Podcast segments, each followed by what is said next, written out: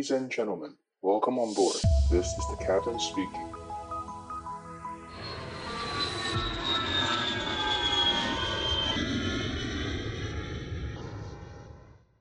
Hello，大家好，我是可乐教官。今天的录音时间是礼拜六十八号凌晨三点，然后在一个小时之后准备去公司报到。今天飞一个半夜班。就是也不算半夜班吧，早上六点起飞嘛，六点起飞飞到下午大概两两三点回来这样子。然后其实这一次飞的地方很近，就在呃大陆的广西。然后飞到广西之后，其实从我们中南半岛飞去大概才两个小时嘛，两个多小时。然后飞回来四个小时，可是为什么会弄到七八个小时？是因为呃，现在我们那个都是客机改成货机，所以非常的就是那个货物啊，上飞机下飞机非常的久，都是要人工去搬运，所以现在地停都非常久。像我昨天，昨天我们去啊、呃、巴基斯坦嘛，巴基斯坦他们上下货就弄了五个小时多吧，六个小时，所以我昨天几乎整天都在飞机上度过。然后我等于是昨天的凌晨。回来之后，然后睡一觉，然后到晚晚上起床。我是故意晚睡，然后想说直接睡到晚上，然后起床之后弄个吃个晚饭，然后打包一下我等一下要吃的早餐跟啊宵夜跟早餐，然后去上班这样子。所以基本上就是飞完了睡觉，然后睡饱起来准备就去飞。然后感觉这个月应该会蛮精实。那这个月会是飞这么多，是因为我前半个月在等执照的那个呃那些 paperwork，所以不能飞。那我们公司还不错，是我们公司会他会 monitor 每个人飞的这个飞时，然后我们总机师他很公平，他就是会让每个人基本上的飞时差不多。所以假设假设今天公司平均的副驾驶可以飞到五十小时，那我这个月就要飞到五十。那因为我我前半个月不能飞嘛。等于我要半个月把五十小时飞完，哇，那这个就会飞得很紧凑。因为大家想，我半个月飞五十，我等于一个月是可以飞到一百小时这种这种呃紧凑的程度。那基本上飞行如果一个月工作飞一百个小时是非常的紧绷，就是尤其以越小的飞机来说会越紧绷。呃，如果是飞大飞机，比如说七七七啊、七四七这种长程航线大飞机，一百小时其实还好。因为他们上飞机之后就可以睡嘛，因为大家知道常常现在有时候你比如说你四人派遣，那你四人派遣是你飞一半我飞一半，所以你其实有一半的时间是在飞机上躺着休息，看比如说看 Netflix 啊，或者是呃睡觉啊，或者是做自己想做的事情。那但是像我们小飞机，比如说像三二零或者像 ATR 这种小飞机，我们的一百小时就是全部都在上班哦，那就会很 game。那呃。所以说我预计到就是十二月底之前都会飞得非常多。那本来我们的 podcast 是礼拜二、礼拜五会更新嘛，那我昨天就直接就开了一个天窗，那我想说礼拜六播给大家，就是因为飞得真的太累了。OK，所以呃，既然大家知道我们呃是 LCC 没有没有自己的组员餐嘛，所以就要想说，诶，那我要我要吃什么？对啊，然后后来就想说，好，那我就去那个，我去啊、就是炸鸡店，我就买了两块那个类似像麦麦当劳的麦脆鸡，买了两块炸鸡。然后因为他们还有卖比斯吉，就是还蛮好吃那种比斯吉，它是上面刷那个呃，honey 叫什么？呃，蜂蜜啊，上面刷了蜂蜜，就觉得还蛮好吃的。我可能多带一个，等下会分享给我的机长这样子。那。这个是算生鲜的，然后另外我还呃洗了一包那个葡萄，先洗好，然后擦干晾呃把它晾干之后装进那个保鲜袋，那加夹链袋里面，然后这个也会的、呃，就是同时带上飞机，所以这个是生鲜的部分。那比较常备的干货的紧急存粮的话，我可能就会。带那个两个罐头吧，鮪鱼罐头跟蔬菜罐头，然后一些饼干，然后一些呃一一碗那个泡面。泡面的话，我都会买，比如说辛拉面啊，或者像呃从大陆来的泡面。呃，我们东东南半岛，中南半岛这边比较难找到台湾泡面，因为台湾的东西运来不方便。那因为从大陆运到这边的话，基本上是走陆运，所以比较方便，而且东西比较便宜。所以我们就常吃，比如说康师傅啊这些泡面。那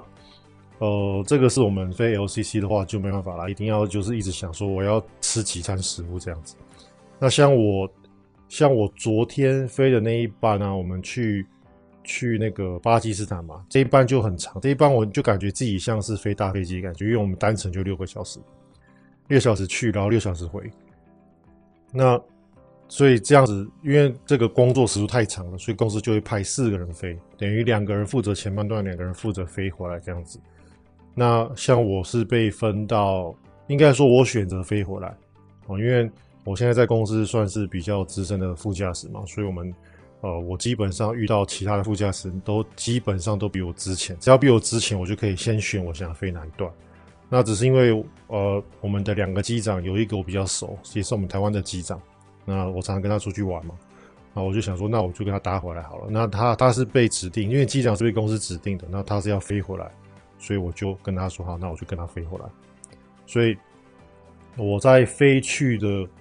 过程的那一个六个小时，我就可以赶快先补眠，先睡觉。那我们飞到了目的地之后呢，飞去的那一组组员他们就会把驾驶舱的东西清空，然后会把驾驶舱留给我们这样子，然后我就会进驾驶舱准备飞回来这一段。那那天我们昨天是在那个就是松子哦，就是。大家吃那个嘛，就吃比如说月饼啊，或者吃意大利面，不是会撒一些松子嘛？我们从呃从那个巴基斯坦把呃从巴基斯坦把松子带回来。那那个松子，然后我们其他副驾驶跟我说，哎、那个松子很贵。他跟我说要几个 million，就是我们这一趟再要几个 million，我还不相信，我还去 Google 了一下，才发现说哇，松子原来一公斤要一百多块美金。那一百多块美金的松子，我们载了几十吨，十几吨了。那这样乘一乘，大概就要五千万台币。我说哇，我载的这一趟飞机要五千万台币，应该把这个飞机开回自己家好了。这个松子可以吃一辈子。那 anyway，反正这一辈这个应该是我载过最贵的东西了吧？之前载到几千台的哦，不过之前载到几千台的那个制氧机应该也不便宜，因为那个东西一台也是要差不多五千块台币、一万块台币嘛。那你这个东西乘起来应该也是不便宜，所以其实想一想，每天自己载的这个货物的这个 value 其实是不少钱。那 anyway，那呃，在去飞之前，我想要跟大家分享一个新闻，就是说，呃，大家应该有看到，就是最近有那个有欧洲的小女小女生嘛，十九岁的小女生，然后她自己飞单引擎小飞机从欧洲绕一圈，然后这一次他这前两天有停到台湾，然后他不是有。飞越我们那个，比如说一零一边呃周边嘛，然后还有走到那个西海岸海岸线，然后还有到台中机场那边绕一圈，然后最后就是去菲律宾，准备他继续他的环球旅旅程。然后那个就有台湾的飞轻航机的飞友啊，就抗议说：“诶，为什么人家小妹妹飞的轻航机跟我飞的是几乎一样的东西？然后为什么他可以，为什么我不行？”啊，那我是觉得说，其实这就是也是我们台湾的一个。算是一个悲哀吧，就是我们台湾的长官们，他们就是非常的怎么讲，公务员心态，非常的守守旧。他们就认为说啊，他就他他们的那个新闻稿是说啊，这个女小女生飞的飞机是在国外注册成民航机，所以她是飞的是民航机，不是轻航机。但是其实这一架飞机在国外，它它虽然说是被注册成注册成民航机，可是它它的注册的方方式就是用。所谓的 light sports aircraft 就是所谓轻型的运动飞机。那这个轻型的运动飞机，其实在台湾把它叫做超轻载具，所以其实是一样的东西。那他甚至还说啊，这个因为螺旋桨可以变啊，这个起落架可以收，所以它不是超呃，它不是轻航机。但事实上，通常这种飞机啊，在原厂的出厂的时候啊，就可以让客人选，你的螺旋桨可以不要变，也可以，你的起落架可以把固定。固定成就是不可以收起来也可以，所以说如果只要那个客人指定说啊，我的我的螺旋桨的那个角度不要变，然后呢我的起落架固定，那其实这个东西来台湾就可以注册成合法的超轻载具。所以我觉得他们的那个怎么讲，他们的新闻，他们的那个发文，其实只是要骗我们不懂的，骗我们不懂的民众，就觉得说好像他们想要撇清说说啊，这个是因为它注册成国际航空公呃国际航空器。呃，你们飞的这些超级小区并不是国际航空器。其实问题并不是在于注册飞机的不同，问题是在于根本就不让我们一般民众注册这种小型飞机成为自用的小飞机。那其实像欧洲、像美国、像澳洲，其实啊不包含像比如说菲律宾，那这些国家都可以让一般的民众自己开小飞机。这就是小飞机，其实就在国外就是像一台汽车，像是一个交通工具。但是我们台湾就是用种种很旧的法规，然后种种很严严格的方法，让我们台湾人不能够自由自在的飞在空中。那这件问这个事情，我觉得是到目前为止，我觉得是很难解决，因为只要官员他的头脑不改变，只要这种退役的这些老先生们，他们的想法永远都是说啊，空军优先，民航不重要，我们个人的这个使用航空器的自由不重要的话，那我们台湾的天空永远都很难开放。甚至之前更夸张，我还听说啊，就是比如说，他说哦，我们这个台湾的空域太小啦，我们的那个机场太忙了，所以不可以让你们飞。我觉得这个也是 BS。为什么？因为空域繁忙作为理由，我觉得是真的太扯了。因为像我自己曾经在美国的西岸飞过，我也在美国的那个夏威夷飞过。美国的夏威夷 Honolulu，美国的那个 LAX，就是呃洛杉矶国际机场。他们是一个多繁忙的空，它比桃园机场还要繁忙，可能数十倍。那人家一样都是可以让小飞机起飞降落，人家都一样可以让小飞机穿越国际机场上空。那为什么美国人可以这样做？为什么台湾不行？所以我觉得你你用说什么空域太小、空域太繁忙，我觉得那个真的是 BS，那个根本就只是来骗不懂的人。真正去美国看过一次，知道人家是这样子操作，就是应该这样讲，就是人家是尊重个人的自由。我觉得。这个才是一个先进国家的政府该做的事情，而不是你一直把一个三十年前的法规拿出来说嘴，说啊，这个东西你注册的不是航空器，所以你不可以这样做。那我觉得这样的官员真的说不过去哦！领了国家这么多钱，结果没有没有真的是帮民众去服务，只是在阻挡我们的个人的飞行自由。那除了这个以外，另外就是有一个新闻，就是讲到最近有那个。呃，隔离饭店它有群聚嘛？好像有两家嘛。那其实我觉得这个事情，其实我应该记得在几个月前我就讲过了嘛。就是说我常说我去住隔离饭店，我都一直很小心，因为我知道一定很容易爆发这种。呃，因为大家都是很多人无症状进去，然后无症状出来，所以真的很容易爆发这种群聚感染。所以像我个人来说，我只要去知道我会去住隔离饭店，甚至我只要去住饭店，我一定会很努力的消毒。那通常我只要一住进这个新的房间，我大概会喷掉一到两罐的酒精，就是五百 CC 那个酒精。比如说所有会手会摸到的地方，尤其是呃像浴室，哦像洗手台，然后像门把、按钮啊、电话、电电视遥控器、冷气遥控器，甚至有时候还帮他们消毒了，还帮他们洗冷气滤网这些东西。就这个我一定会做，然后地板我一定会全部擦过一遍。那因为我觉得。其实这个东西就是怎么讲，就是因为隔离饭店太多呃潜在的危险因素在里面。那大家知道，我们其实防务人员他们消毒不可能面面俱到嘛，他可能弄那么多间，他一定会有疏漏，所以我一定会自己把它这一部分做好。那我就觉得之前很好笑，之前不是就常常说什么啊，境外一路多少人多少人，就后来发现后原来就是在我们台湾自己感染的，我是觉得还蛮搞笑。所以说，可能如果有。听众要出国或者未来要去住饭店啊，要记得一定要带带好，把酒精带好带满。那那个基本上酒精它是可以，呃，怎么讲？就是它是可以 check in 的，它是可以就是放到那个箱子里面 checking。哦，那你要记得把它封封好，然后呢，要用罐子把它装好，然后再可能再用夹链另外封。那你到了饭店之后，打开你的。多运行李，然后里面就有酒精可以让你使用。全部的东西消毒完之后呢，然后最好能够开窗，让它自动自然呃自然风干，风干完之后才可以比较安全的住。像我之前的话是，基本上每一次入住防疫饭店，我都会花大概两到三个小时做深度的清洁，甚至我连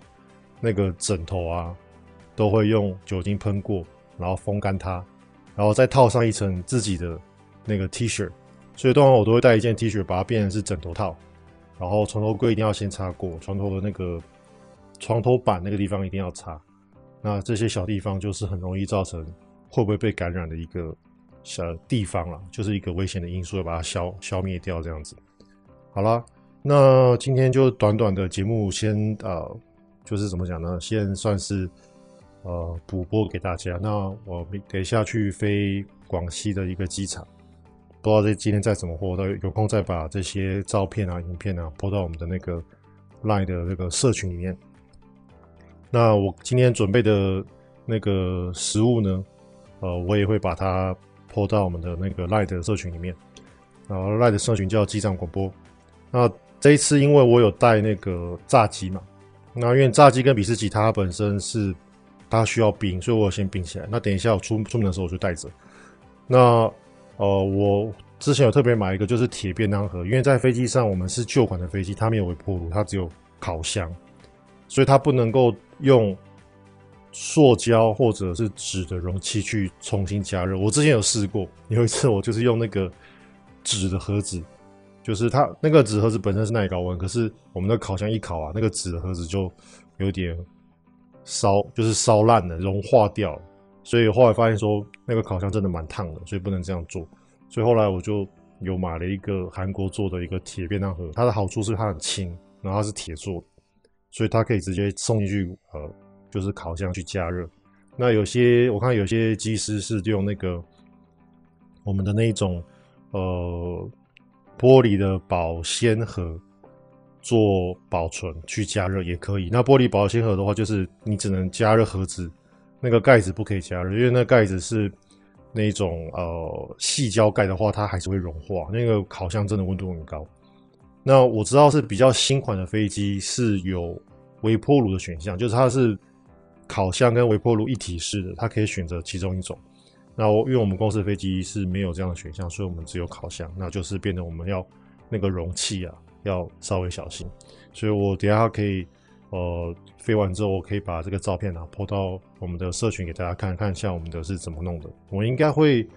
我有拍，呃，我刚刚已经，我刚刚在打包便当的时候，我已经先拍好了。然后等一下我到了飞机上加热的之前，也拍一个照给大家看。好了，那就先这样子喽。有任何问题的话，欢迎大家到我们的苹果 Podcast 留下五星好评，然后呢，可以留言给我，想听什么主题都可以讲。那或者你可以直接到 LINE 的官方社群搜寻机长广播。我们也会呃在那边也会接受所有的留言，那有任何的问题我都会拿拿出来做分享。那就现在这样喽，拜拜。